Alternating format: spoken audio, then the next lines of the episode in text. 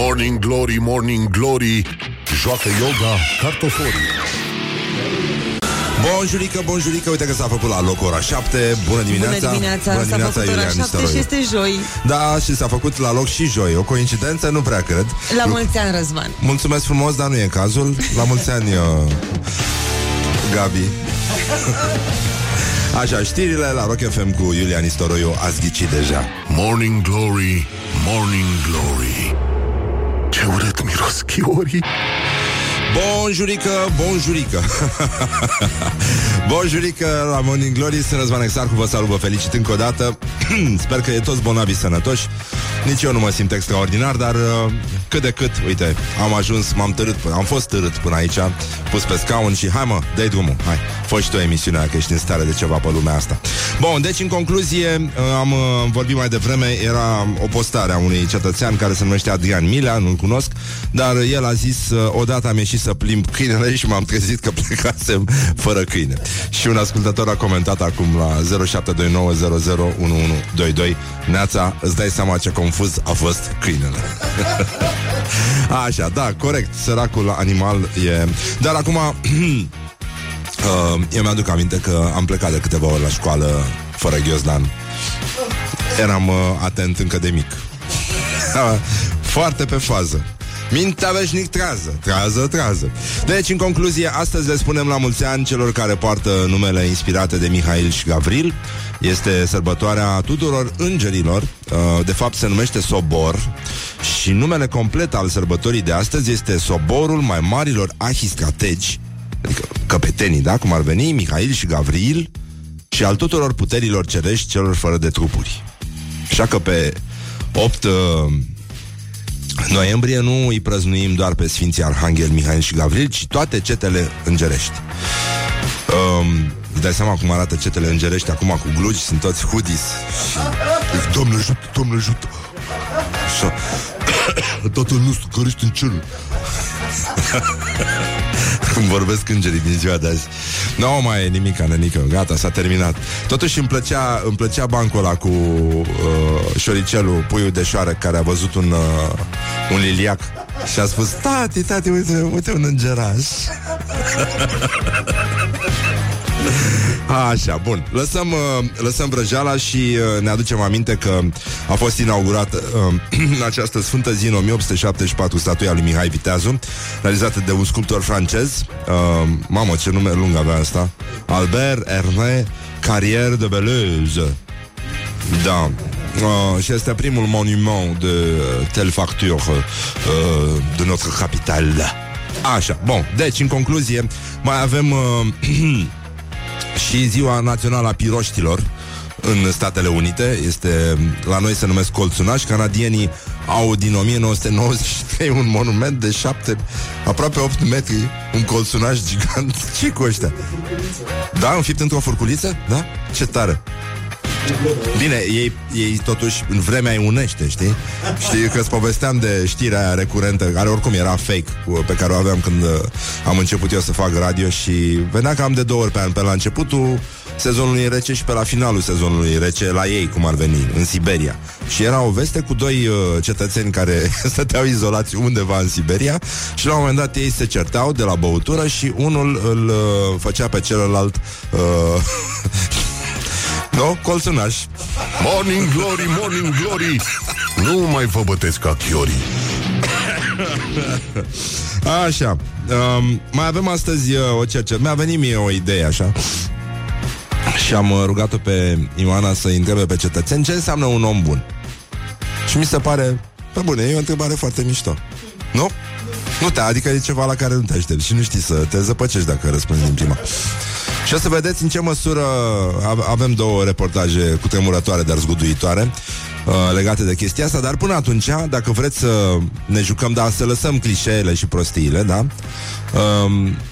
Sau puteți să le folosiți și pe alea, nu avem o problemă. Dacă vreți să ne scrieți la 0729 001122 ce înseamnă un om bun, am fi foarte curioși și poate îi facem portretul robot, pentru că el este așa un fel de omul invizibil pentru noi. Și suntem curioși să-i vedem trăsăturile. Bun, acum lăsând vrăjeala. Morning Glory, Morning Glory, se prăjește cartofiorii. Așa, avem cele 5 căutări pe Google în România. Pe primul loc este Florin Busuioc. Înțeleg că are o stare stabilă, a ajuns la Fundeni. Doamne ajută să se facă repede bine. Busu, dacă ne auzi, bonjurică, și să știi că îți umblăm în momentul ăsta la ceacre. Uite așa, uite așa, le mângâiem ca să facă Busu bine. Apoi, mă rog, au fost foarte multe mărturii ale colegilor din ProTV, ale lui Busu și ale prietenilor din actorie. Apoi, numărul 2 în topul căutărilor este Sfântul Mihail. Apoi CNN, pentru că CNN a fost primul post de televiziune care a șters spotul electoral al lui Trump. Apoi Fox News, NBC și Facebook l-au șters. Apoi ProTV.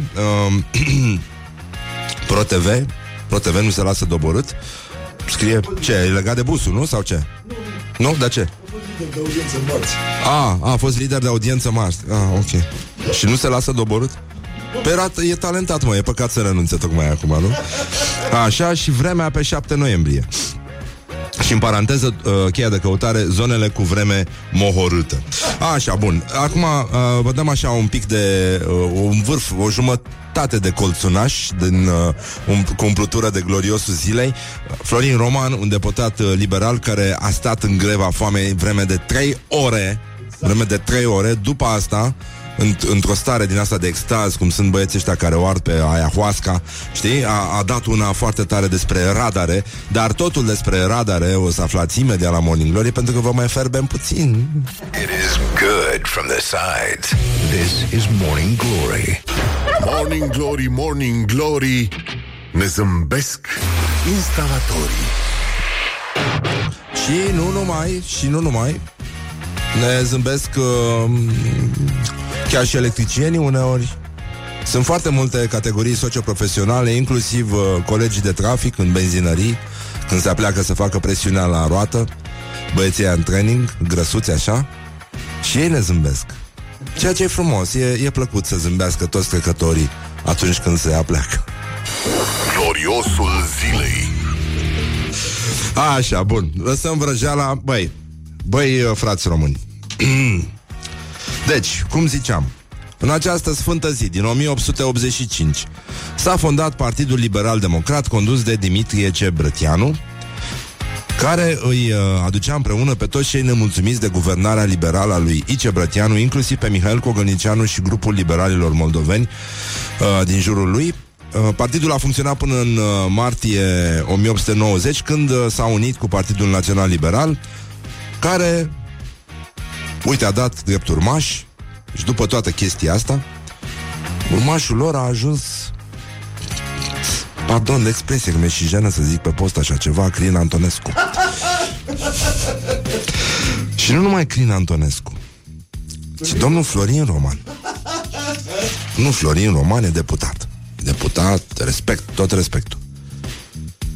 Stat în greva foamei 3 ore.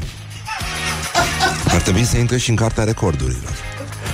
Și de fapt poate să-și omologheze un fel de greva foamei pe stil românesc, un fel de ninjaku, așa, pe greva foamei. Greva foamei intermitentă, cum e postul intermitent, nu? Adică 5 minute țin post, 5 minute mănânc. Pe genul ăsta, e mult mai simplu. Și știți că a fost discuția aia cu radarele, mai nou. Mai este și una cu polițiștii care îi roagă pe șoferi să nu mai dea flash-uri. Și bicicliștii dau flash-uri în continuu. Sunt foarte enervanți ăștia care merg cu...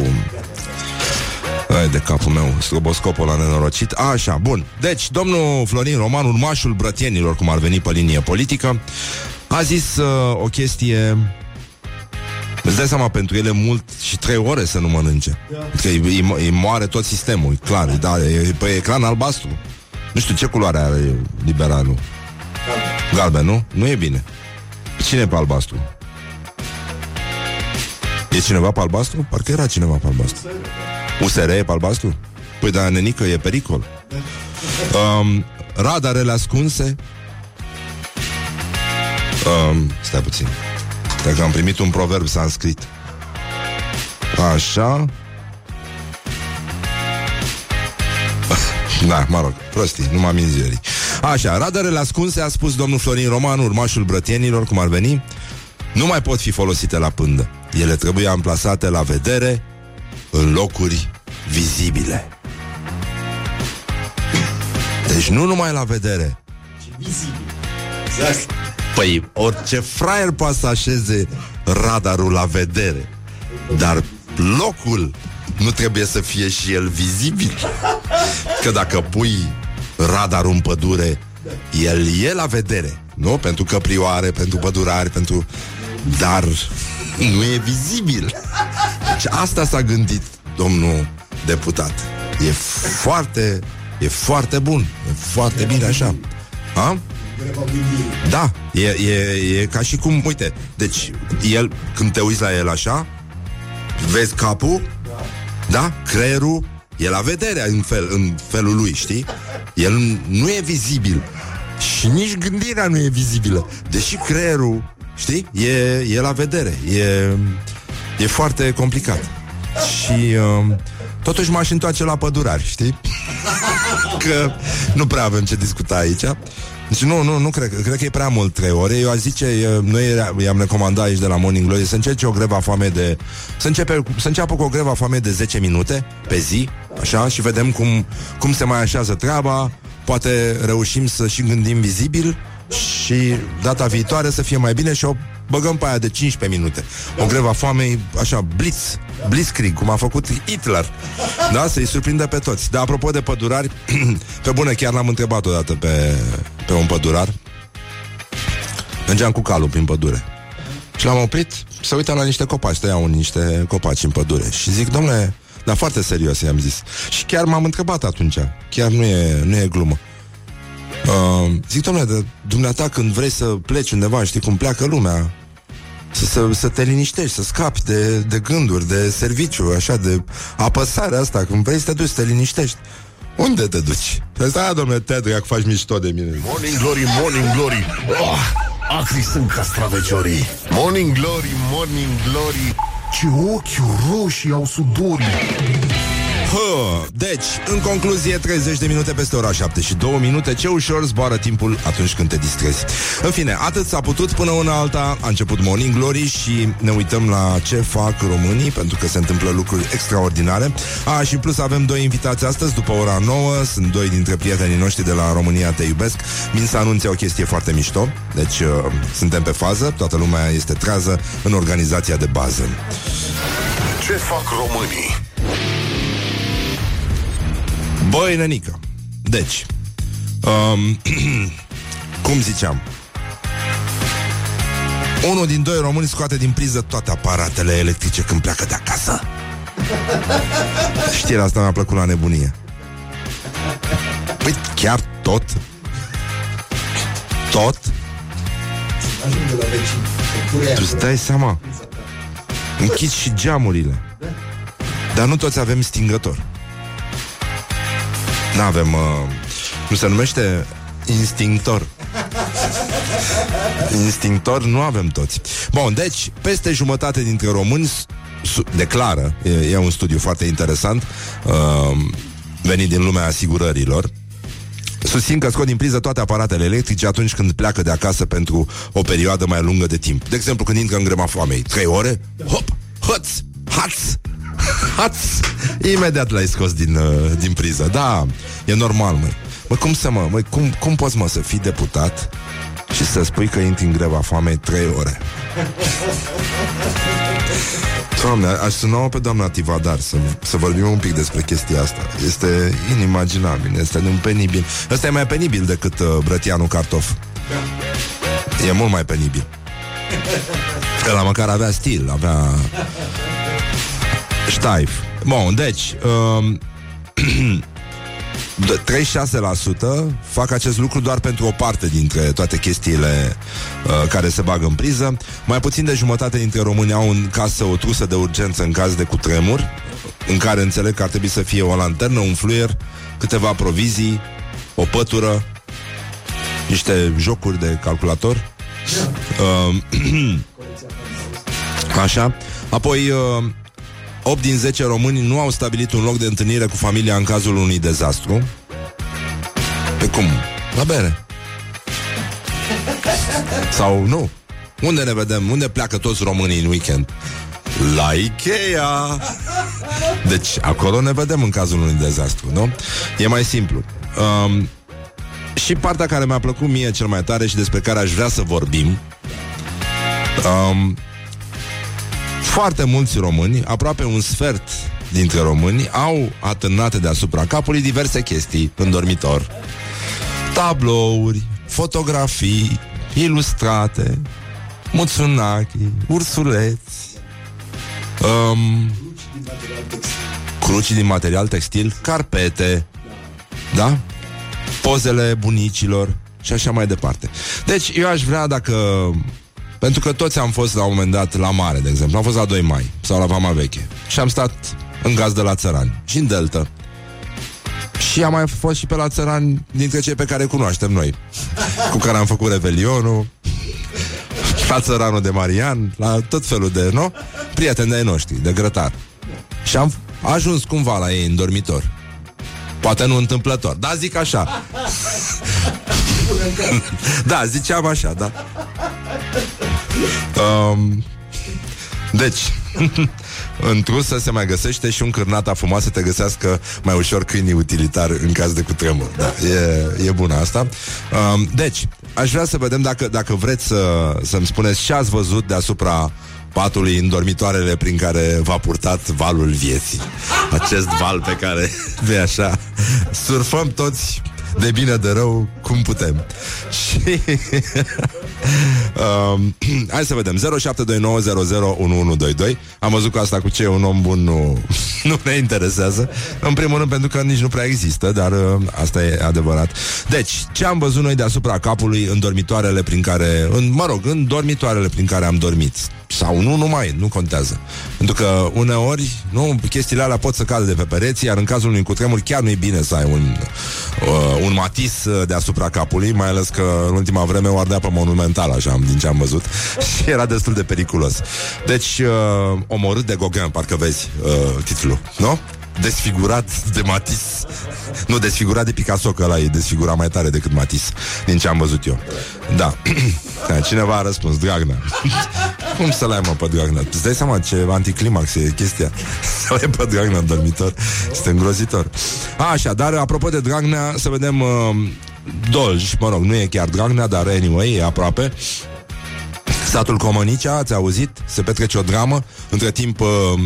Porcii de la Călugăreni au pierdut lupta, armata i-a dovedit, a nimicit chiar și ultimele focare de rezistență ale porcilor care au fost sacrificați, iar apoi în Comuna Secu, în satul Comănicea din Comuna Secu, a fost confirmat primul caz de pestă porcină. Acolo au venit jandarmii și porcii dispăruseră, au spus ăștia că au zburat în pădure, țăranii, foarte simpatici, cum sunt oltenii, și acum sunt probleme foarte mari, bătrânii, evident, se atașează de porci, e intervenție unei bătrânici care spune numai că o să moară ea dacă mor porcii. E nasol, că oamenii sunt amărâți, de fapt. Și zice, n-are cum să ia porcii, cum să ia porcii mei sunt sănătoși. Eu când mi-au luat porcii mor, nu mai pot, așa. Și sunt cu inima, cred că mor până diseară, mor înaintea porcilor. Băi, nenică, este îngrozitor. Deci este îngrozitor și soțul, bineînțeles, a încurajat. Du-te, fă în casă, în deal, dacă îți vine să mori. E sinistru, e sinistru. Dar iată un moment în care, cred eu, cei care promovează viața sănătoasă ar putea să îi ajute pe țăranii români să redescopere un alt porc. Este vorba de avocado, acest porc al legumelor care poate să înlocuiască așa, bucuria Crăciunului pe foarte multe mese, mai ales dacă îl modificăm genetic cu gene din astea de dac, de dăbuleni, ce? Da, avocado la garniță. Uite cum sugerează Horia. Asta e o rețetă veche, ungurească. E avocado ținut sub șa. Este ăla, este cel mai bun. Morning Glory, Morning Glory, papă tofu, carnivorii. Ne-a scris Marius, omul bun este omul care cântă folk. Și, mă rog, n-aș zice. Și... Un alt băiat zice: am avut o iubită care era super credincioasă, toată casa era plină de icoane și aveam tot sentimentul că eram urmărit, nu puteam să fac nimic în casa aia.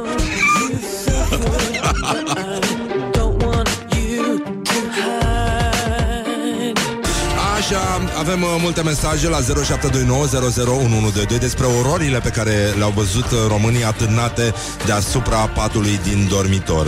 Și un cetățean a zis, mă rog, ne-a trimis o poză cu niște o lampă din asta de tavan făcută din coarne, de coarne de cerb, și zice: am văzut asta într-un dormitor, nu știu dacă era dormitorul soacrei. Și a mai scris cineva că a văzut o răpire din serai înrămată, cu ramă și geam, poziționată înclinat. Morning Glory, Morning Glory, dă cu spray la subțiorii. Bonjurică, bonjurică, am revenit la Morning Glory, Morning Glory. Avem mesaje, avem două rânduri de subiecte acum. Am început prima dată cu ce este un om bun, și pentru că avem niște reportaje cu tremurătoare, dar zguduitoare, marca Morning Glory. Și a zis un cetățean, îmi place foarte mult, că stai puțin, omul bun este atunci când mergi prin pădure și... Opa, mai puțin. Băi, ce se întâmplă, mă? Mi s-a închis monitorul. Așa, deci om bun e colegul meu care e râit și peltic, și când îmi spune tlezilea, adică trezirea, se spune și la Morning Glory, ține să tlezește de asta, îmi face ziua așa de frumoasă. El e omul bun dimineață. Bun, foarte bine, să fie sănătos și bucuros. Și mai zice un cetățean: om bun e atunci când mergi prin pădure și întâlnești o ceată de porci partizani care s-au retras în munți să fugă de poteră, și tu, om bun, nu îi denunți la DNA. Simpaticule. Așa. Morning Glory on Rock FM. E foarte, foarte frumos. Și apoi vorbeam despre, am zis mai devreme, de instinctor și adică extintor, ce nu au românii în casă. Și ne-a scris o ascultătoare, zice că apropo de instinctorul tău, acum ceva vreme, când eram la un consult pentru sarcină, în rezerva în care eram, era o doamnă de etnie romă care mi-a împărtășit că și ea venise tot pentru o amniocinteză din asta. Morning Glory, Morning Glory, ce urât miros chiorii. Apoi un ascultător ne-a trimis un sticker pe care l-are la capul patului și, evident, cine altcineva decât Slash. Bravo, ok, ăla nu-ți cade în cap la cutremur. Deci subiectul era: ce Dumnezeu avem deasupra patului. Deci bunica din partea tatălui meu avea deasupra patului un tablou imens cu o femeie frumoasă stând pe o parte, acoperită parțial cu un șal. Problema e că tabloul era atârnat de perete, nu lipit, așa era la modă, cred. Și de câte ori mergeam la ea, dormeam cu teama că va cădea peste mine și mă va storci. Da, știu, tabloul ăla exista în majoritatea, ăla sau, mă rog, altele cu aceeași variantă. De obicei țigănci cu flori, cu sânigoi și scene din astea mai clasice. Răpirea din serai înrămată însă mi se pare o chestie super rafinată.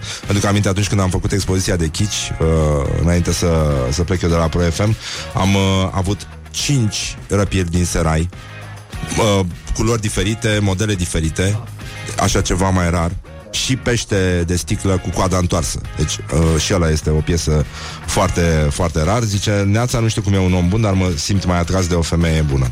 Da, da, ăsta e nivelul emisiunii. Ce să facem? Așa, și ne-a mai scris un cetățean așa, o icoană și o cădelniță, a mai spus unul. Și un cetățean a zis că cine nu are o oglindă deasupra capului? Se pare și asta e o chestie foarte mișto. Deci, în concluzie, mai avem o treabă. Zice: o tipă avea tabloul cu mămica și tătic cu poze de la cununie deasupra patului. Îți dai seama cum se uitau la mine când îmi puneam centura în joc cu fata aia. Centura în joc cu fata aia, mi se pare o expresie. Știu că e foarte devreme pentru chestiile astea, dar o să încercăm să intrăm puțin mai încolo în direct cu Loredana Groza. Dacă ne aude, Lori, bună dimineața. Să știi că vrem să vorbim cu tine, avem ceva în comun și e ceva foarte puternic. Și e scritul Horia, da? Te rog frumos, bine, te rog mult. Deci, în concluzie, așa, suntem tot la ce fac românii și fac tot felul de chestii foarte mișto. Românii vând foarte multe telefoane mobile, deci Aproape 2 milioane de telefoane mobile sunt traficate anual în România. Românii își updatează foarte, foarte repede telefonul mobil. Apoi primarul Robert Negoiță, un primar din București, pentru cei care o ard acum prin Târgu Mureș sau Brașov, adică în Moldova, primarul Robert Negoiță a ajuns un personaj de joc pe calculator, pentru că e vorba de o dispută virtuală aici, e o bucată din parcul Iore care a fost retrocedată și care este subiectul unui plan de construcții și cetățenii nu vor construcții, vor parc. Lucru foarte mișto. Și oricum Bucureștiul este, la ce suprafață are, foarte, foarte sărac în parcuri, cu atât mai mult cu cât ele sunt un subiect etern de discuție despre cum am putea să trântim noi niște ansambluri imobiliare acolo cu pentru cetățenii care, nu-i așa, vor să se taie copacii pentru că sunt foarte periculoși, pentru că pot să-ți pice în cap la furtună, nu? E foarte corect, sunt niște nenorociți copaci ăștia. Mama lor de copaci. Deci, așa, jocul este așa. Primarul iese la plimbare prin parc cu tricolorul pe piept și începe să fie urmărit de hoarde de protestatari care îl urmăresc și aruncă în el cu pancarte. Când el poate să arunce cu papagali în protestatari. Și când îi atinge cu papagali pe protestatari, blocurile cresc pe spațiu verde. Și când pancartele îl nimeresc pe primar, numărul lui de voturi scade și copacii încep să șteargă din clădiri. Un joc, mă rog, mișto, mai degrabă emoționant, așa, făcut de niște tineri într-un program gestionat de Institutul Goethe, un game jam se numește ăsta, Games and Politics. 6 băieți, bravo lor, foarte mișto, scrie Libertatea. Apoi mai avem o chestie cu petreceri în Lanța seară pentru socialdemocrați, mă rog, asta nu ne interesează. Îi avem invitați astăzi pe doi dintre prietenii noștri de la România Te Iubesc, Alex Dima și Cosmin Savu. O să vorbim despre copaci și cineva zice, sunt sigur că prefericitul Daniel are poză cu el deasupra patului. Deasupra patului. Și ne-a mai scris un cetățean că a uitat să asculta Morning Glory și a uitat să-i facă băiețelului pachetul pentru școală și s-a trezit abia în mașină, săracul. Zice, lasă-i cu ce au deasupra capului, întreabă-i ce au sub pat. Deci, în concluzie, astăzi, în afară de Mihail și Gavril, și vă spunem la mulți ani tuturor celor care vă sărbătoriți astăzi, se împlinește nici nu vreau să mă gândesc, dar în orice caz, se întâmpla prin 1971, când apărea albumul al patrulea al binecunoscutei formații Led Zeppelin, dragi prietenei rockului. O amică avea un om bun atârnat deasupra capului.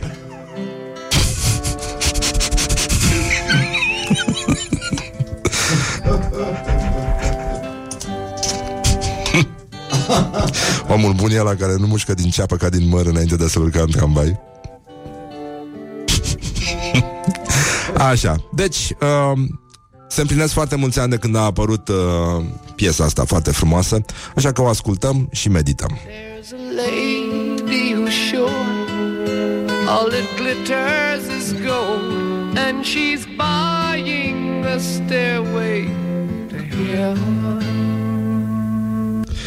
Omul bun este cel care, a scris un ascultător, cel care dă Led Zeppelin dimineața la radio. Și omul bun și mai bun este ăla care lasă toată piesa la dimineața la radio, la Rock FM. Bună dimineața, Iulia. Bună dimineața. Înțeleg că ai venit cu problema asta cu știrile. Întotdeauna am o problemă, știi foarte bine. Hai să o rezolvăm atunci, să nu mai stătem așa. Știrile la Rock FM. Morning Glory, Morning Glory, acri sunt castraveciorii. Deci, în concluzie, bonjurică, bonjurică, la mulți ani tuturor celor sărbătoriți astăzi din punct de vedere onomastic și nu numai. Uite, la mulți ani Denisa, de exemplu. Zic așa, că știu că asculți. Adică există cel puțin o ascultătoare Denisa, dar mă rog, și mai este cel puțin una care astăzi merită să-i se spună la mulți ani. Deci, în concluzie, vedeți cum am nimerit? Ce înseamnă? Deci, Denisa, fii atentă, astăzi este o zi specială. Vorbesc cu tine, Denisa. Denisa! Denisa! Așa. Hai că am făcut-o atent. Și-a băgat urechișele alea, știi, care flutură așa.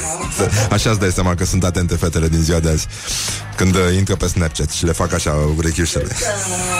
Bun, deci, astăzi, Denisa, dacă aduni vârsta ta la anul nașterii, o să vezi ce rezultat o să-ți dea. Nu o să-ți vină să crezi. Este un moment unic.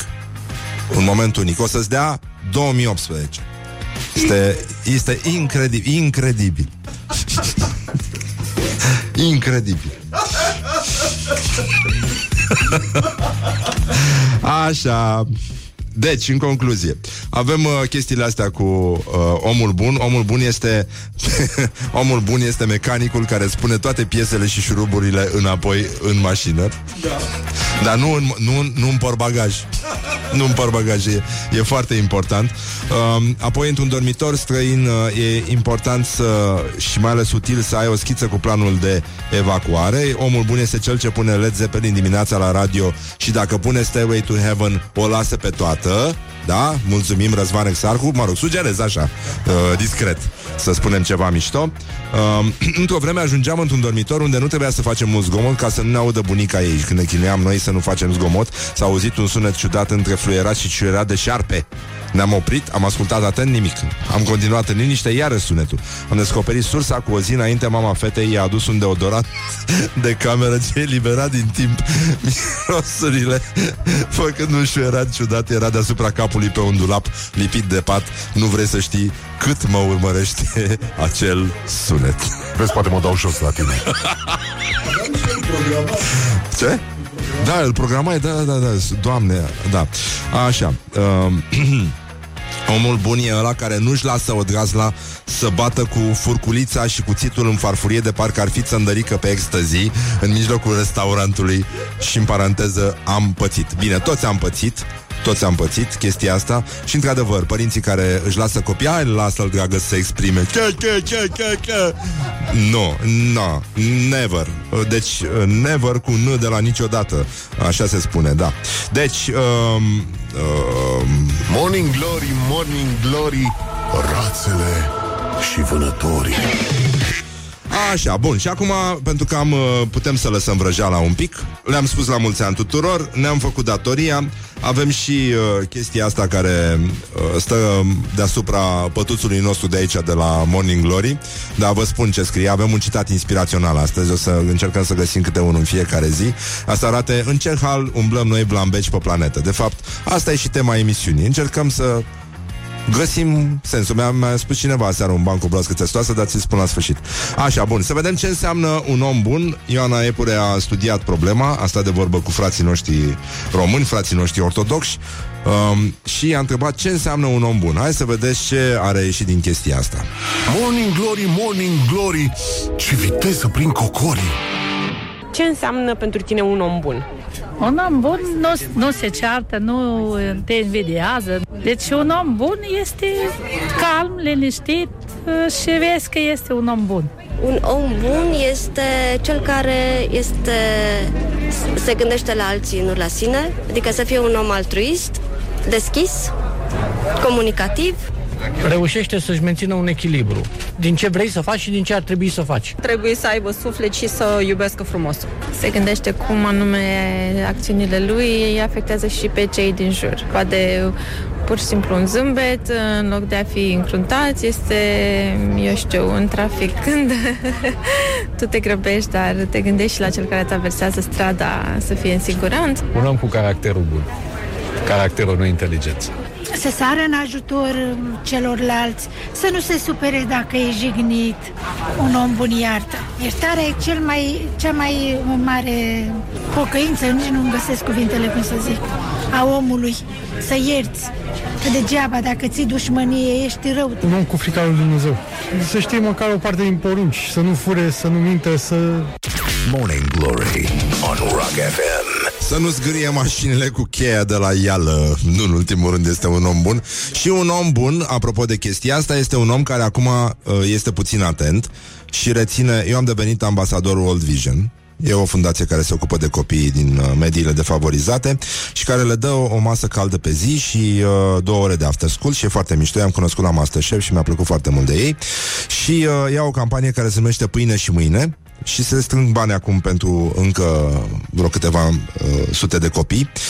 Deci, omul bun este cel care trimite acum un SMS, da, și susține campania asta mai departe, nu doar o lună, ar fi mai drăguț din partea lui dacă este un om cu adevărat bun. Un SMS la 8844 cu mesajul pâine, scris cu majuscule, da? Pâine și atât. Și cam asta este. Pâine și mâine se numește, e un program foarte frumos și acum să vă spun bancul cu broasca țestoasă care... ce-am făcut? Stai, nu te termina. Așa, gata.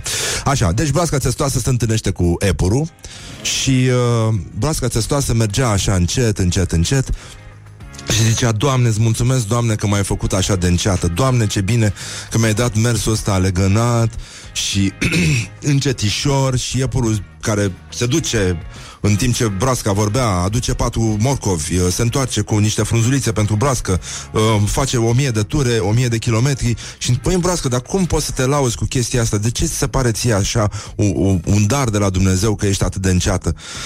Iepure, n-o să înțelegi niciodată nimic. Să știi că mi-am dat seama că mergeam în direcția greșită. It is good from the sides. This is Morning Glory. Morning Glory, Morning Glory. Ce mișcări au dirijorii. Deci, în concluzie, bonjurică. Suntem la Morning Glory, Morning Glory, 20 de minute peste ora 8 și 8 minute. E, semi-suportabil afară, nici nu știu cum să spun.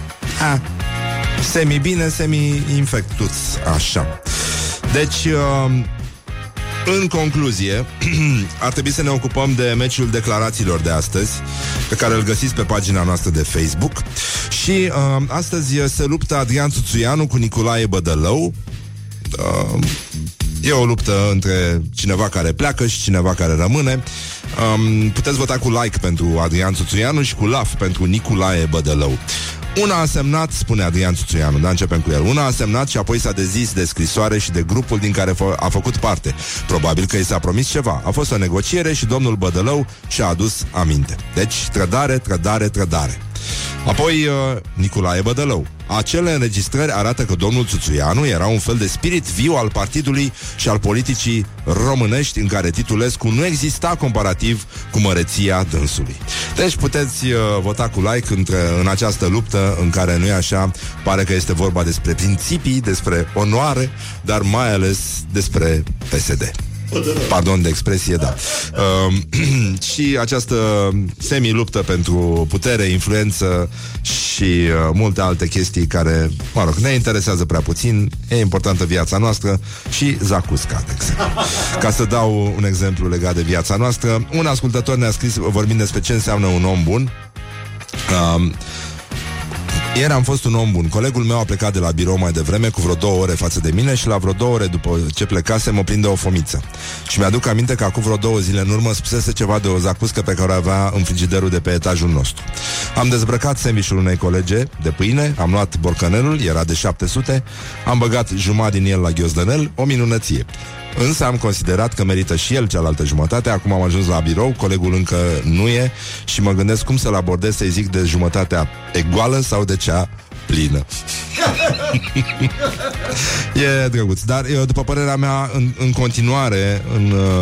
continuare este un psihopat acela care deschide un borcan de zacuscă și nu mănâncă pe tot. E un diagnostic care se pune simplu. Am vorbit cu o grămadă de psihiatri. Da, nu. E clar că oamenii nu au cum să fie sănătoși la cap. Deci, în concluzie, am mai auzit un banc foarte mișto, ne-a trimis un ascultător și îmi plac bancurile cu melci și cu broaște testoase. Ce spune asta despre mine? Nu știu ce spune asta despre mine, scumpe Horia, dar... Ar trebui să vorbim un pic despre solidaritate în țara asta, pentru că nu mai există solidaritate. Poliția ne dezbină în continuare. Da, i-am spus la mulți ani lui Mihai, colegul nostru, pe care îl găsiți pe Facebook, un fotograf. El este vrăbiuța de la Morning Glory. Și revin la chestia asta care mi se pare adorabilă. Ce spune un melc aflat pe spatele unei broaște țestoase? Da? Iuhu! se prăjește cartofiorii. Morning Glory, Morning Glory, cu susanie peștișorii.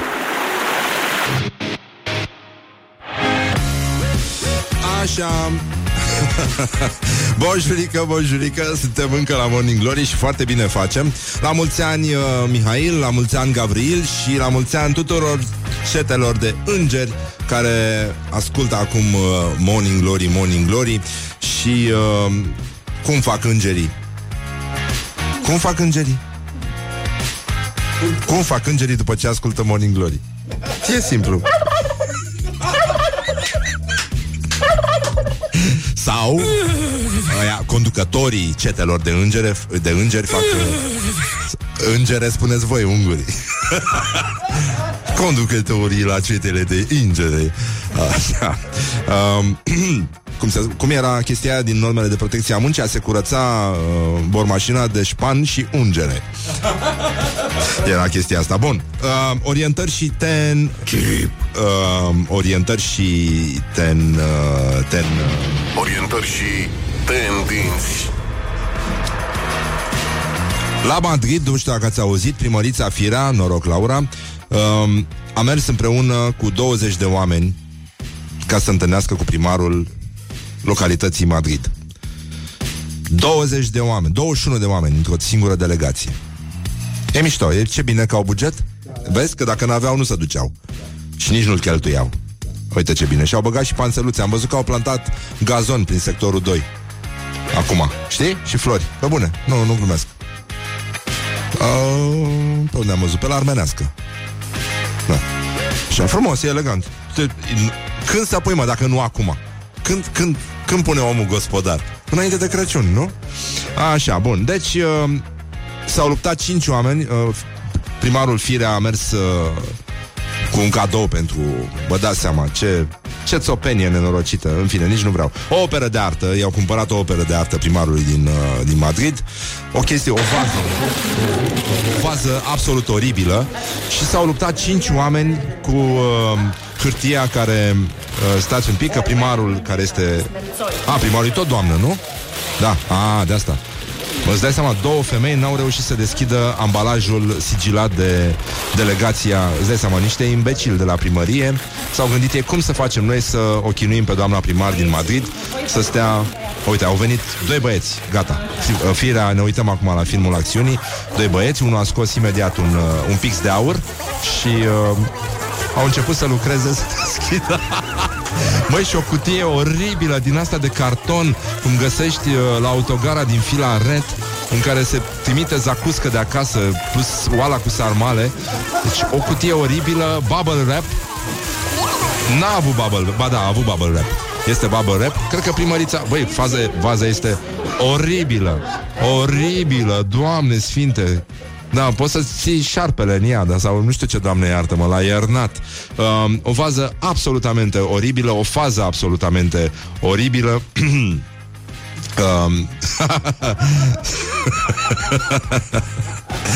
Așa, bun. Deci, 21 de oameni, o cutie oribilă de carton, încă un succes pentru România, Doamne ajută. Hai că a luat-o și suntem foarte mândri de... conducătorii noștri. Și apropo de chestia asta, ca să vedeți că lumea nu stătea degeaba și ce vedem noi pe pereții Bucureștiului, uneori scris poate și în toalete și în alte locuri, este ceva care face parte din genetica omului. Așa că în Grecia, pe o insulă foarte, foarte mică și foarte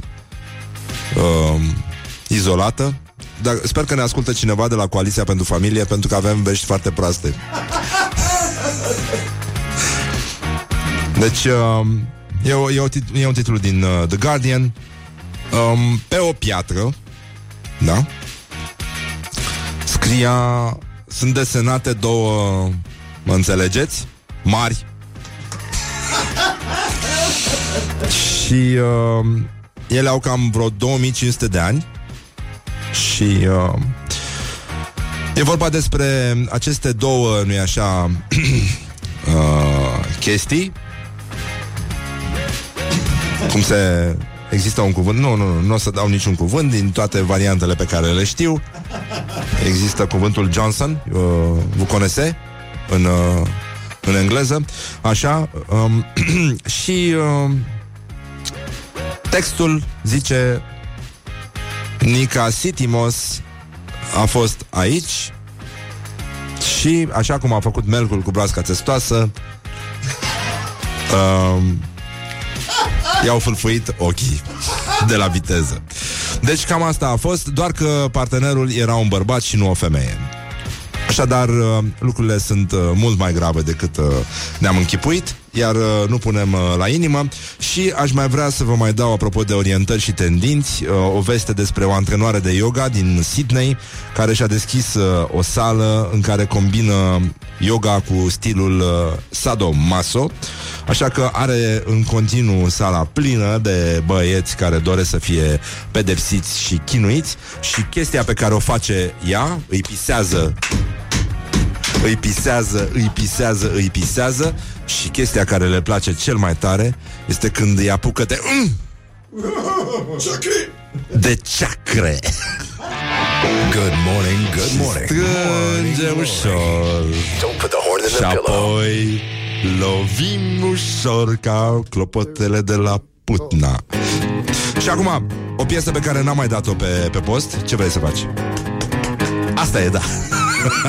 Deci cum facem noi yoga? Ia, cum se lovesc ceacrele?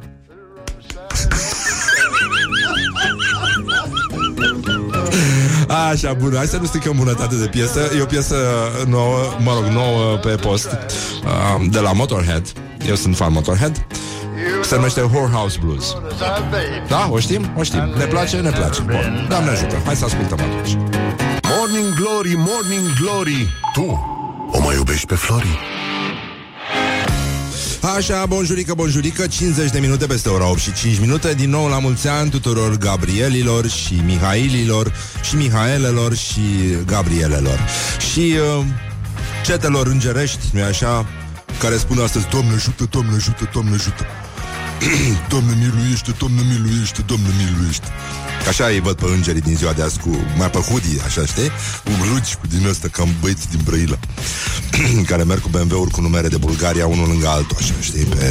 Pe bulevard, asta este șmecheria. Bun, astăzi este o zi în care numărăm încă 53 rămase până la sfârșitul anului. Și, ca de obicei, stătem și ne întrebăm ce se mai întâmplă, ce înseamnă un om bun. Avem și, băi, o chestie. Deci o cucoană, al cărei soț a fost arestat pentru delapidare, a cheltuit 18 milioane de euro la Harrods. 18 milioane de euro.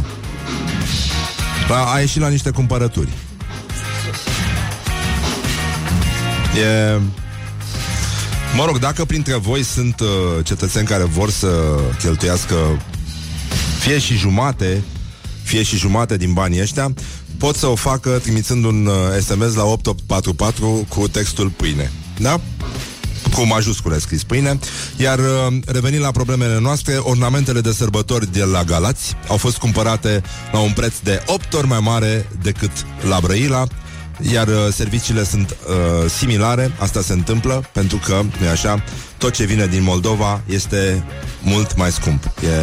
E foarte adevărat, Moldova a devenit foarte, foarte scumpă și din cauza asta diferențele sunt foarte mari între Galați și Brăila. Și, în ultimul rând, mai există o problemă acum în țară. ANAF a trimis zeci de mii de decizii de impunere din cele câteva sute de mii pregătite, iar lumea este pregătită să dea fiscul în judecată. O să înceapă o nouă revoluție. Suntem chiar foarte curioși să vedem pentru care sunt motivele mici pentru care are și oamenii în stradă, că e clar că alea mari nu nasc foarte multă solidaritate. Am avut ieri exemplul ăsta de care și-a adus aminte Horia cu bulgarii care au ieșit în stradă pe vremuri pentru că erau nemulțumiți că a fost înlocuit actorul care îl dubla pe JR în Dallas. Și au ieșit în stradă când au schimbat aia actorul. Îți dai seama în ce hal a ajuns omenirea. Și, nu în ultimul rând, chestia care ne-a inspirat astăzi. După ora 9 o să stăm de vorbă cu doi dintre prietenii noștri de la România Te Iubesc, Alex Dima și Cosmin Savu, reporteri.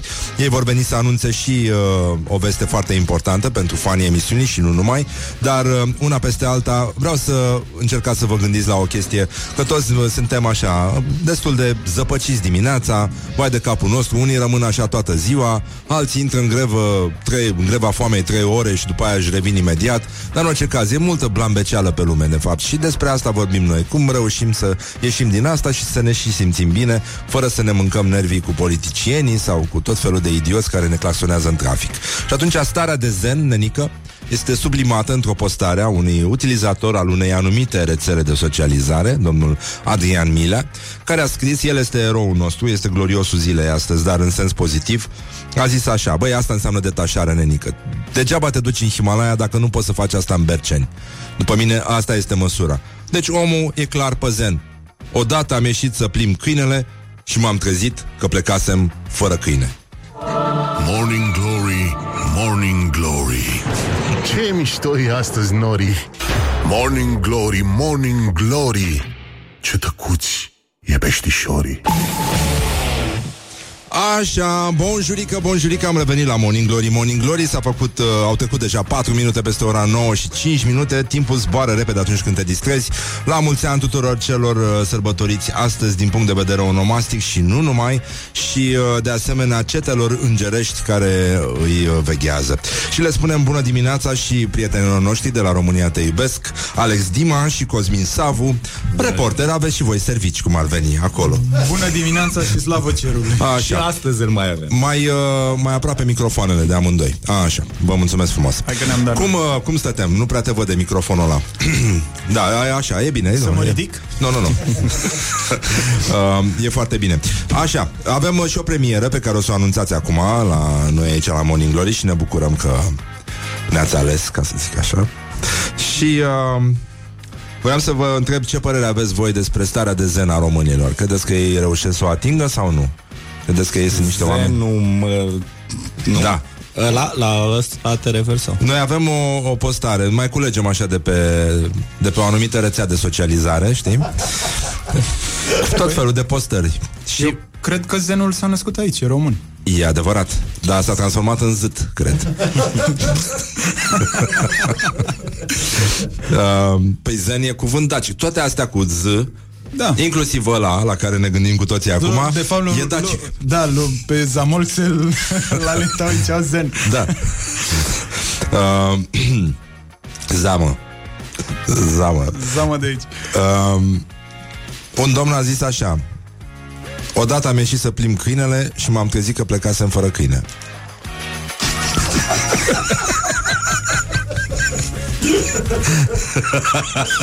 Ziceți voi dacă ăsta nu este zen.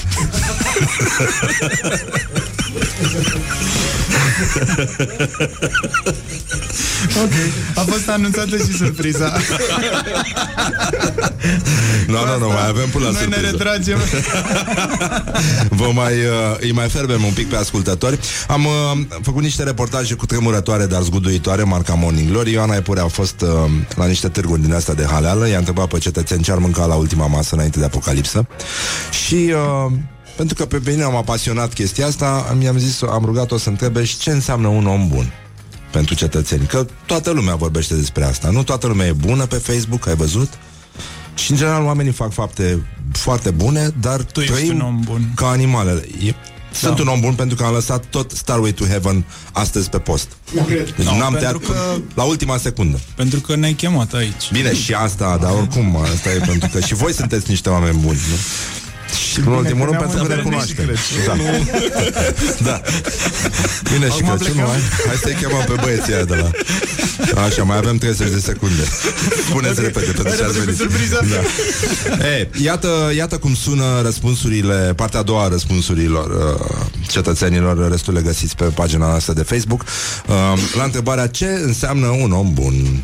Morning Glory, Morning Glory, ce viteză prin cocorii. Ce înseamnă pentru tine un om bun? Oarecum îl vezi și după față, după privire. Chiar dacă alții ne vor rău, noi să le vrem binele întotdeauna. De Claudia un om Schiffer, care își vede de treaba lui și nu critică pe alții. Are grijă de animale, are grijă de oraș, are grijă de familie. Grijă de oraș? Are grijă de țară. Dacă are bani, poate să ajute cu bani, dacă vine cu faptă bună, cu un ajutor, în orice caz un ajutor. Că e om, că e animal, că e floare, că e suflet, trebuie să ai grijă. La școală duce, că la spital, curăță strada, ridică cei pe jos, murdar sau ceva. Nu scuipat, de exemplu. Asta e, l-ai văzut comunică care vrea să sprijine. În păcate, oamenii buni nu mai sunt printre noi. Bunii făceau traiul de acum 50 de ani, că nu era nimic chimic, nu era nimic, era totul natural. Am văzut o chestie, două fete băteau o fată în gara de nord, sau o mamă își bătea copilul, tăra pe jos acolo. Și poliția se uita la ei, care, ăia de la ordine publică, erau doi polițai, i-am intervenit eu și am oprit-o pe dânsa și aia înseamnă oameni buni. Adică eu. Morning glory, morning glory, nu mai vă bătesc ca fiori. Deci oamenii buni, asta înseamnă eu. Două fete băteau. Nu, una, da. Și am intervenit eu. Și am luat-o pe dânsa. În gara de nord, da. Și o mamă își tăra copilul. Nu, te-a văzut? O respecta pe băteușe. Da. S-a luat-o de acolo. Păi da. Deci, cam așa stăm. Da. Voi ați aflat ceva nou? Adică puteți să ne spuneți altceva? Nu mai, asta e. Acum 50 de ani oricum nu era nimic. Nu era chimicale, nu era nimic. Era doar parizer. Cât vedeai cu ochii și bunii. Hai, că știi că noi avem o campanie cu centenarul și ne-am băgat nasul în am văzut, istorie, da, și e foarte mișto ce faceți de ani și am descoperit și noi. Cel mai tare e Paulică, știi, colegul nostru Paul de la România Te Iubesc, și a făcut studii la afară, în străinătate. Aici ai pute? Îi pute și, aici și, să facă și, la Galați. Și când a început să citească despre noi români, era chiar mirat. Oameni buni, de-al meu. El a avut perioada... Da, nu sunt chiar atât de răi. 38-56 sau ceva. 37 ne-am împărțit ani. Câte 20 de ani la om. Asta e a picat lui. Asta e a picat, da. Am pus 20 de ani într-o căciulă și am tras pe rând. Eu am avut 57-76. În fine. Și el în anii ăștia 36 spre 50, da, s-a tot mirat de istoria noastră a românilor. Zis, vai, dar ți-a fost și voi comuniști? Săracu, da. A citit foarte mult despre Ana Pauker. Da. În fine. Așa. Să revenim la premiera pe care... Ați avut și voi comuniști. Da, de parcă nu i-am mai avea. Premiera pe care vreți să o anunțați. Stai mă, Horia, mă. Liniștește-te, mă. Așa. Ai o muzică de asta de ai tobe? Nu, dar am un efect audio care o să vă placă, pentru că el creează suspans și este simplu. Bam, bam, bam. Ok. Așa. Bine. Deci, Paula Herlo, Alex Dima, Cosmin Savu, Paul Angelescu și Rareș Năstase lansează o carte plus Cristian Leonte. El a fost motorașul nostru. La unde e Cristian Leonte? Că nu e aici. Păi nu e. L-au scos din comunicat. Apropo, să știi că suntem ascultați și în diaspora. Paula Herlo e în Franța și ne aude de acolo. Da, a spus bonjurică, deci... bonjurică. Bonjour. Așa. Ça va? Bun, deci lansăm o carte. Da. În an centenar. Am zis și noi să... 100 de ani de emisiune de România Te Iubesc. 100 de ani de emisiune tradusă, de fapt, traduși în 10 ani de emisiune. Cartea e o traducere, nu-i așa? Da, din limba română? Da, în limba română. Și despre ce e vorba? Păi, despre noi. Ne e cel mai simplu să scriem despre noi, așa că despre asta. Despre români, despre zen. Apropo de exclusivitate, noi veneam pe drum și am primit un mesaj, vedeți că n-a plecat comunicatul. Și am zis, ok, de-abia la prânz vine. Noi ce vorbim despre... Da. Deci suntem înaintea comunicatului, ca să da, fim, uite că comunicatul a venit la Morning Glory. Să sperăm că o să confirme ce spunem noi. Da, el și confirmă în mare parte. Și chiar și prezența lui Cristian Leonte o confirmă. A, da? Da, bun, e și el aici noi. Și spune că volumul ăsta apară la Humanitas. Doamna Lidia Bodea, bună dimineața, Lidia. E o admiratoare a voastră și a lui Morning Glory, că na, așa? Bun, o lansăm la Gaudeamus pe 18 noiembrie la ora 1, așa că o să fiu și eu acolo. Da. Te așteptăm. O să-ți dăm autograf. Da, și voi să veniți la mine că vă dau și autograf. Când? A ta la cât e? Tot pe la, așa, după unul sunt și eu pe acolo. Da, mă. Nu, nu, dar eu nu lansez nimic. Eu doar, da, eu mai vin din snobism, știi cum e. În fine. Deci te așteptăm. Bei ceva doar ca să sticlească ochii așa. 18 noiembrie la ora 1 la Gaudeamus lansăm o carte. Deci... Este despre România noastră, la 10 ani de România te iubesc. Da. E o carte cu bucăți și frânturi din materialele noastre, poveștile noastre pe care le-am tot spus în acești 10 ani și acum sunt cuprinși într-o carte. E foarte bine. Deci capitolele s-ar numi Avem viață în sânge, Tu știi ce mai face copilul tău, Dunărea un fluviu de prostie, Dezastrul din pădurile României, despre care o să și vorbim un pic. Ți se ridică aripioara dorsală. Armasti cu Dunărea un fluviu de prostie, că l-aș să pună doar un fluviu de prostie. Da, sclav pe pământul mafiei, standard pentru est, cine a pus aro pe butuci, căile furate române, CFR Marfă, centura veșnic neterminată. Câteva lucruri. Nu pare o carte de râs așa. Nu e comică. Noi am mai și zâmbit, să știi.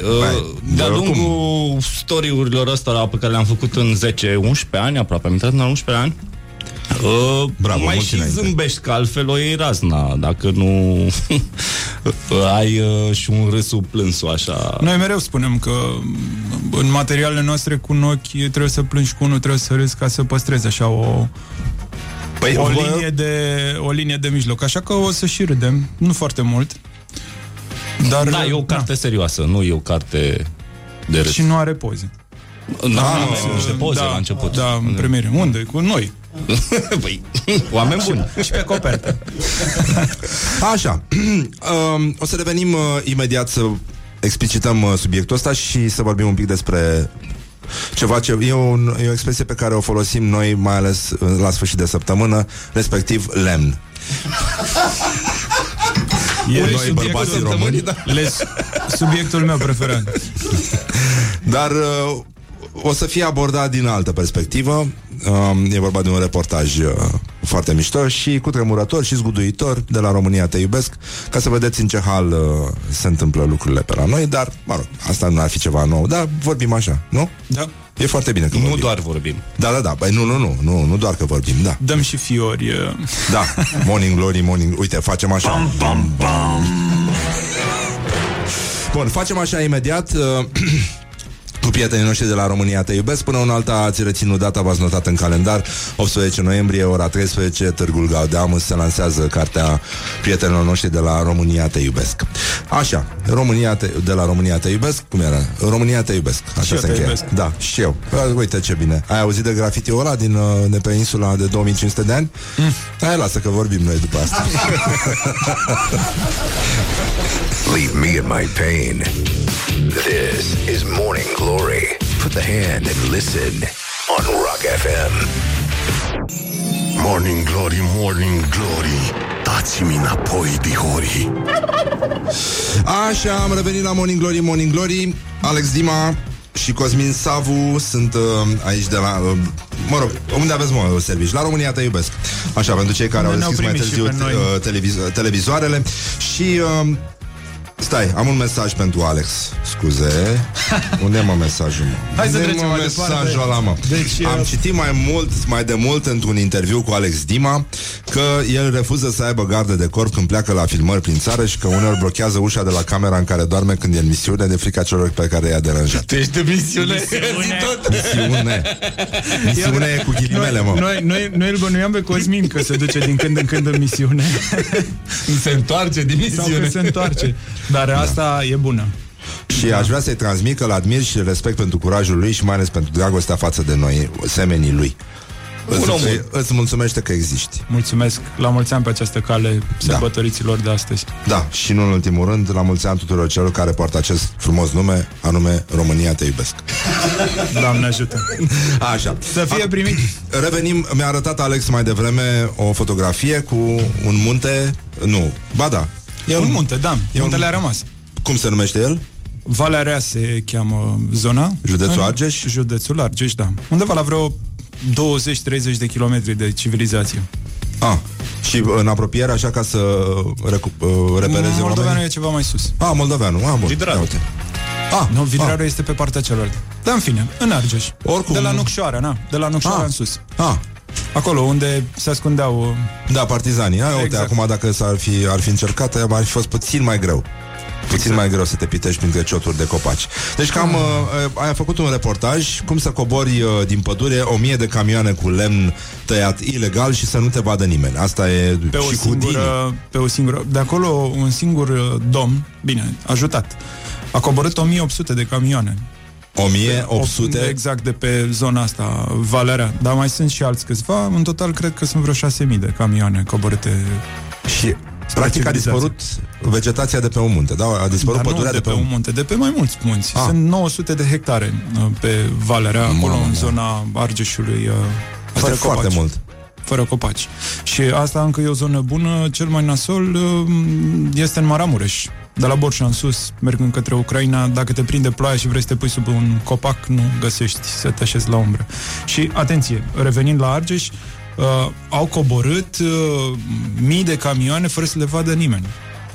Am arătat și aseară la știri, o să fie și duminică la România Te Iubesc pe larg, pe Valea Lotrioare se cheamă, comuna Băița, județul Sibiu, iarăși peste 1000 de camioane coborâte pe un drum mai îngust decât e studioul ăsta. Au coborât peste 1000 de camioane, nu le-a văzut nimeni. Păi lemn tăiat, da, e îngust și pe sub copaci. Lemn tăiat ilegal.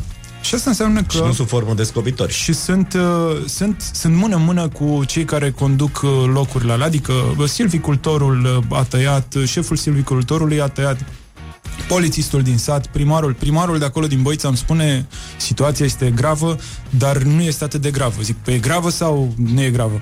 Și ce? Păi să mă repeți? Este gravă, dar nu atât de gravă. Cel care a condus pădurea acolo ani de zile și în perioada lui s-a tăiat, acum este parlamentar. S-a remarcat în momentul în care a dat cu mașina peste câțiva protestatari în fața Parlamentului. Un tip elegant. Da, foarte elegant. L-am uitat cum îl cheamă, da. Îl cheamă Ioan Terea, fost șef al Direcției Silvice Sibiu, actual deputat PSD în Parlamentul României. Iar domnul care conduce acum Direcția Silvică Sibiu, pe care îl cheamă Blaj, l-am întrebat ce se întâmplă acolo și mi-a zis: sincer, nu știu. Deși a fost corpul de control de nenumărate ori. În condițiile în care, partea interesantă, deci acolo s-a tăiat în 2014-2017 pe zona Băița, munți întregi fără pădure, și-au tăiat. Sunt sute de hectare, 123 sau 127, în fine, da, niște munți. Și în timp ce ei tăiau, Direcția Silvică a trimis în zonă 27 de controale care n-au văzut nimic. În 2017 s-a dus garda forestieră acolo și au descoperit măcelul ăsta și l-a spus celor de la Direcția Silvică: vedeți că aici la voi se taie. Și au trimis și ei control și iarăși controlul n-a văzut nimic. Și atunci s-au întors băieții ăștia de la garda forestieră de la Brașov și au început să numere cioată cu cioată și au numărat peste 10.000 de metri cub de lemn pe un singur munte. Și așa au ajuns la numărul de camioane care și ar fi coborât. Calculând din camion în camion, s-a ajuns la o cantitate enormă coborâtă pe acolo. Când l-am găsit pe pădurarul care conducea zona acolo, cu greu l-am convins să apară în fața camerei, pentru că i-am spus: știți care povestea? Eu sunt plătit, eu am salariu și ăsta e jobul meu, să dau de voi. Și nu contează că vă găsesc azi, că vă găsesc peste o săptămână, o să ajung la voi la nuntă, la mormântare, la undeva, tot o să vă găsesc, că doar nu o să dispăreți pe pământul ăsta. Și hai numai bine să stăm de vorbă. Și l-am găsit la intersecția aia, drumul care urcă spre Transfăgărășan, acolo a apărut. Mi-a zis, când m-a văzut, un domn foarte mare așa: sunt onorat și bucuros să vă cunosc. Stați așa să stăm de vorbă. Da, nu te grăbi. Nu te arunca. Și am stat de vorbă. Știi, omul l-a luat pe nu știu în brațe. Dom'le, nu știu. Dom'le, cum? Nu știu, nu nimic.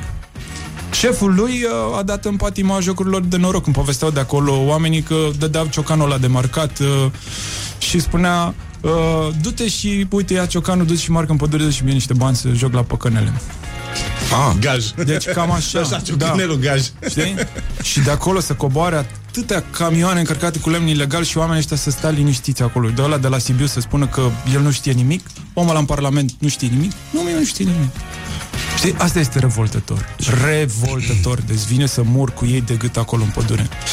Pe de altă parte, aduceți-vă aminte de reportajul ăsta care a fost tot la voi, la Pro, la ProTV, cu sătenii din, cum Dumnezeu se numea chestia aia, Comunicea, parcă? Undeva în Dolj. Da, unde în Dolj. Au venit să le ia porcii și nu mai erau decât niște porcușori. A, și au întrebat unde sunt și au zburat în pădure. Nu știu. Și că eu sezonul ăsta am fost specialist pe agroturism, agricultură. E ceva înfiorător. Oamenii ăia, în momentul în care a început pesta porcină, cei de la Autoritatea Sanitar-Veterinară, ei nu știau câți porci sunt în România, pentru că ei n-au făcut recensământul. Ei nu știau dacă eu am porc în curte și se poate îmbolnăvi sau nu. Normal că au zburat porci în pădure. Dar ei nu știu că suntem noi, oameni, porci, fii prin țara asta, da, câți porci ai în țară. Dă seama câte drame, că sunt oameni în vârstă care depind de porcul ăla. Adică am citit mai devreme. Știți ce mi s-a părut mie? Foarte, veneam din Tulcea, de acolo de unde a izbucnit focarul. Unde nu mai e niciun porc. Și erau niște macrameuri de astea, niște bucăți de cârpă de unde le-or fi luat, le puneau pe șosea așa, stropite sau nestropite și păzite de doi jandarmi, doi poliții și tot felul de... Erau vreo 10 oameni care stăteau și se uitau la cârpa aia și treceau mașină pe... Și am trecut în perioada aia prin vreo 4 filtre de astea. Bă, ok, înțeleg, trebuie să pui filtru, trebuie să... Dar lasă un om acolo, de ce stau 10 oameni să se uite la o cârpă? De ce? Ce mobilizarea asta, știi? Păi, tu n-ai văzut cât de greu a fost să deschidă doamna Firea cadoul ăla cu vaza? Ah, la Madrid. Da. E complicat. Dar apropo de chestia asta... Da, a fost nevoie de o mânuță competentă pentru a putea desface. Tudi a desfăcut? A, cu mâna lui, care nu e așa, mâna în vază, care căzuse în păcatul Malachiei, dar și-a revenit. Se pricepe? Ce înseamnă o mână puternică? Și nu e o mână care știe să găsească ce trebuie. Cred că s-a uitat doamna când a văzut că pune mână, lasă-o că o spargi. Nu. Mirarea a fost când el, cu mâna lui, a reușit să cuprindă dita mai vaza. Cred că asta a fost. Și a zis, nu, lasă-o, nu freca, că se murdărește vaza. Se amesteci florile. Se umple de amprente. Bun, revenim imediat. Am pus mâna pe un subiect extraordinar. Good morning, good morning, morning glory. Don't put the horn in the pillow. Morning glory, morning glory. Ce ochi roșii au sudorii. Bonjurică, am revenit la Morning Glory. O să încercăm să reproducem toate sursele de... Am avut ochii puțin înlăcrimați în pauza publicitară. Am râs ca proastele vorbind despre un alt subiect în afară de cel de legat de tăierea pădurilor. Dar voiam să te întreb, Alex, ca să încheiem subiectul ăsta și să trecem la subiectul pe care l-am dezbătut mai devreme. Așa. Nu palmăm acest subiect legat de domnul Tudi de la primărie. Nu vrem să palmăm acest subiect. Așa, și să ne întoarcem la păduri. Există o urmare a lucrurilor pe care le faci tu? Da. Câte ore de filmare ai cu păduri? Că știu că tu ai lucrat mult pe subiectul ăsta. Sunt sute. Pentru fiecare material, care materialul îl are pe post 40 ceva de minute, filmez minim 40 de ore. Bun. Deci am câteva sute, pentru că asta este a 6-a ediție România te iubesc despre pădurile de la... În curând puteți să o faceți asta pe păduri, România te izbesc. Te izbesc. Cu topare la temelie, cu drujbă. România te izbesc. Da, izbesc. Păi, aia, da. Ar fi bine să... Și sunt urmări. Bun. Așa, ce se întâmplă? Păi, uite, de foarte mulți ani am cerut să schimbăm legislația, să punem în legea siguranței naționale că tăierea din pădure reprezintă atentat la siguranța națională. An de zile am cerut lucrul ăsta. E o întreagă poveste pe scurt. Am mers la diversi parlamentari care erau la putere. Prin 2014, cred, am mers la PNL. Le-am spus, uite, hai să ducem legea asta, pentru că ei aveau ministru la vremea. Au zis, da, foarte interesant, ia scrie tu. Am scris o lege, le-am dus-o, nu știu ce. Normal că n-au depus-o. Când au intrat în opoziție și a venit PSD-ul, PNL-ul a înaintat această... PSD-ul normal, că a zis, băi, de aici.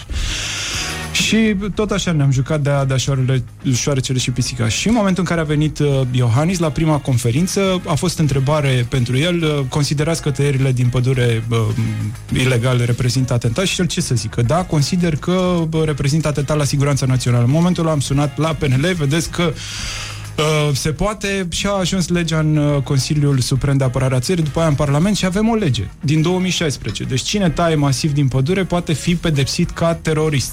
Numai că nu s-au dat norme de aplicare, da. Pentru că avem alte apăsări și probleme. De exemplu, în momentul ăsta, jandarmii pot să controleze un camion cu lemne pe drumul forestier. Atât. Dacă acel camion a intrat în sat sau pe un drum comunal sau așa, nu pot să-l mai oprească, pentru că legislația... Dar poliția poate, sau... După aia poliția, da. Ah. Și după aia medicii și... Da. Deci în stadiul ăsta suntem. Dar sunt și urmări. Adică, uite, de exemplu, Valea Sălătrucului în Argeș, unde am fost acum vreo 3 săptămâni, până acum nu prea se mai taie pădure punctual, nu mai să răspund. Nu, că nu mai e, mai este pădure, mai avem. Cum era vorba aia. Și au fost arestați oameni, ceea ce iarăși... În urma anchetelor voastre? În urma anchetelor. Uite, sunt niște domni de la Buzău care au făcut 40 ceva de milioane de euro într-un an, în urma vânzării a 10.000 de hectare de pădure, și i-au săltat și anul ăsta, în prima instanță, le-au dat 10 ani cu... executare. Bine, asta nu ne încălzește foarte tare. Tu dai seama că nu ăsta e scopul. Dar este cumva și un exemplu pentru că se întâmplă și se poate. Nimeni nu credea vreodată că pe domnul Hremeciuc, de exemplu, o să-l miște cineva de acolo de unde este. Și uite că exact pe pădure l-au luat. Bun. Deci sunt și urmări. Și să fim sinceri, în pădure nu se mai taie cum se tăia în anii trecuți. Ca să nu aruncăm așa că vai ce ni se întâmplă. Dar în continuare avem hoți, pentru că din pădure se câștigă foarte, foarte bine. Și eu sunt metereze. Ok, bun, e bine. O să urmeze și, cu siguranță, și ediția numărul 7. Ai vorbit, cei despre care am vorbit mai devreme, de pe Valea Rea. Se întâmplă ceva acolo? Unii au dosar, se judecă, deja dosarul este în instanță, mai sunt două firme și ele sunt în cercetare, aproape de instanță și ei să ajungă la judecată. O să dureze probabil ceva ani până când se va întâmpla, dar e important că li se întâmplă și treaba asta. Singura prezența lor de o noapte, 2-5 în arest le dă de gândit. Bun, e bine. Oricum, până una alta trebuia să am anunțat la începutul emisiunii. Acum revenim cu informația. Sâmbătă 18. Duminică 18 noiembrie, la ora 1, okay, la Gaudeamus, ne lansăm o carte despre România. Te iubesc. Foarte mișto. Și o să-i găsiți pe toți. Tu veniți toți atunci? Da. Sunteți aici toți. Vom fi acolo. Doamne ajută. O să vină probabil și... Să vină și forestierii. Cu drujbele. Au să vină cu siguranță și niște uscături la lansare. Și plecând de la pădure și mergând la uscături, am discutat mai devreme despre faza asta de la Madrid. Despre elementul numit Tudi, nu? Tudi este cel care a fost filmat, a apărut într-o filmare în timp ce comitea păcatul Malahiei. Și acum este consilier la primărie, viceprimarul Capitalei. Viceprimarul Capitalei. El este cel care cu mâna lui îndemânatică a desfăcut vaza din Spania, tocmai de aici, și zicala: te uiți ca tu de la vază. Și este cel care se ocupă de lăbuțele Capitalei, pentru că ASPA, cei care se ocupă de câinii Bucureștilor, sunt în subordinea lui Tudi, deci el este tata lăbuțelor. Deci înțeleg că el oricum a avut prima experiență în copilărie, când a înțeles ce se face cu lampa lui Aladin, nu-i așa, că ea trebuie atinsă cu mâna, dar repede. Și înțeleg că oricum e o predestinare asta, când ei au tradus din germană ce înseamnă vier foten, adică patru lăbuțe. Destinul s-a schimbat și a zis: ăsta este locul meu, trebuie să mă ocup. Se gândeau la zângănitul de ceas, de la mâna lui Tudi. Inocenții cu patru lăbuțe.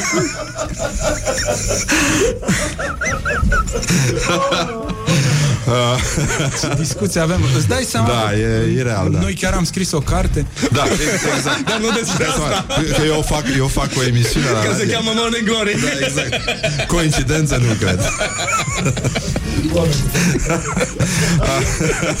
Tudii și labradorii. Labrador de casă. De sărat. Da, băi, știi de ce am avut țânțari anul ăsta în București? Ha. Să se scarpine tudii. Să se frece. Uf. Da, e adevărat. Bine, îți dai seama, când citește pe indicațiile astea și scrie și se freacă ușor, zice, dar de ce ușor? De asta de curățat aragazul, știi? Dar de ce ușor? De... Bă, în fine, așa. Alex Dima, Cosmin Savu, vă mulțumim.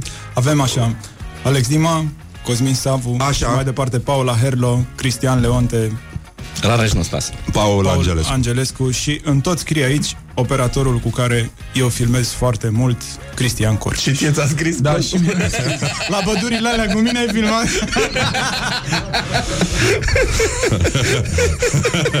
Știi, acum vreau să închei cu o chestie care... Da, e fan. Da. E foarte mișto. Și cu acest trigger de luptă, pentru că, de fapt, înaintea lămpii lui Aladin a fost epoca de piatră și, nu știu dacă vă aduceți aminte cum făcea familia Flintstone. Când, asta e un punct de plecare, de fapt, pentru subiectul de dinainte. La bădă!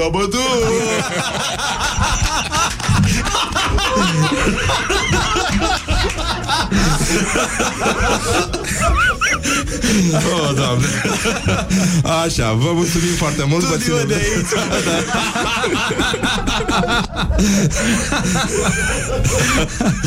Deci, haide, da. Surpriza, da? Da. O anunțăm? Surpriza. Da. 18 noiembrie. Da. La ora 1. Băi, voi lansați o carte. Nu spune. Lansăm o carte. Și să știi că este groasă. Tony likes this.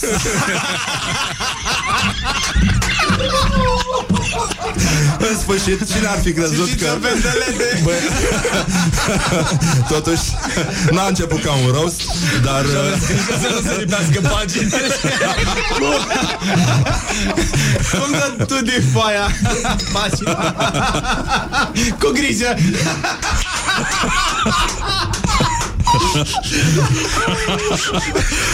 Așa, vă mulțumim foarte mult. Cine ar fi crezut că, uite, se poate face un roast atât de bun cu reporterii ăștia serioși de la România Te Iubesc. Mamă. Deci, mai zi odată, 18 noiembrie. Da. Rog eu mult la Gaudeamus, invităm pe toată lumea. Și o să fie un eveniment serios. Acolo. Un eveniment serios, că na. Gata, nu, e mai bine să ne oprim. Acum și pe hârtie. Da, acum și pe hârtie, da. Hârtie din aia lipicioasă. Bun, Alex Dima, Cosmin Savu, mai apoi Laura, Ioana, Horia, Mihai, căruia îi spunem la mulți ani. Zi-mă și tu un cirip, ceva. La mulți ani. Cirip. Așa, cirip. Foarte bine și, da, la mulți ani și vouă cu emisiunea și nouă cu emisiunea și să fim sănătoși și să... Da. Să auzim cât mai des acest strigăt de luptă. La bădă!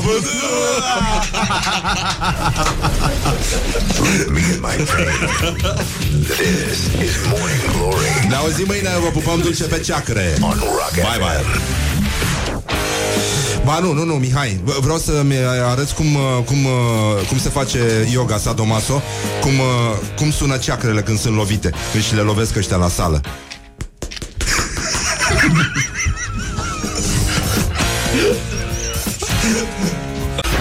Morning Glory, Morning Glory, joacă yoga cartoforii.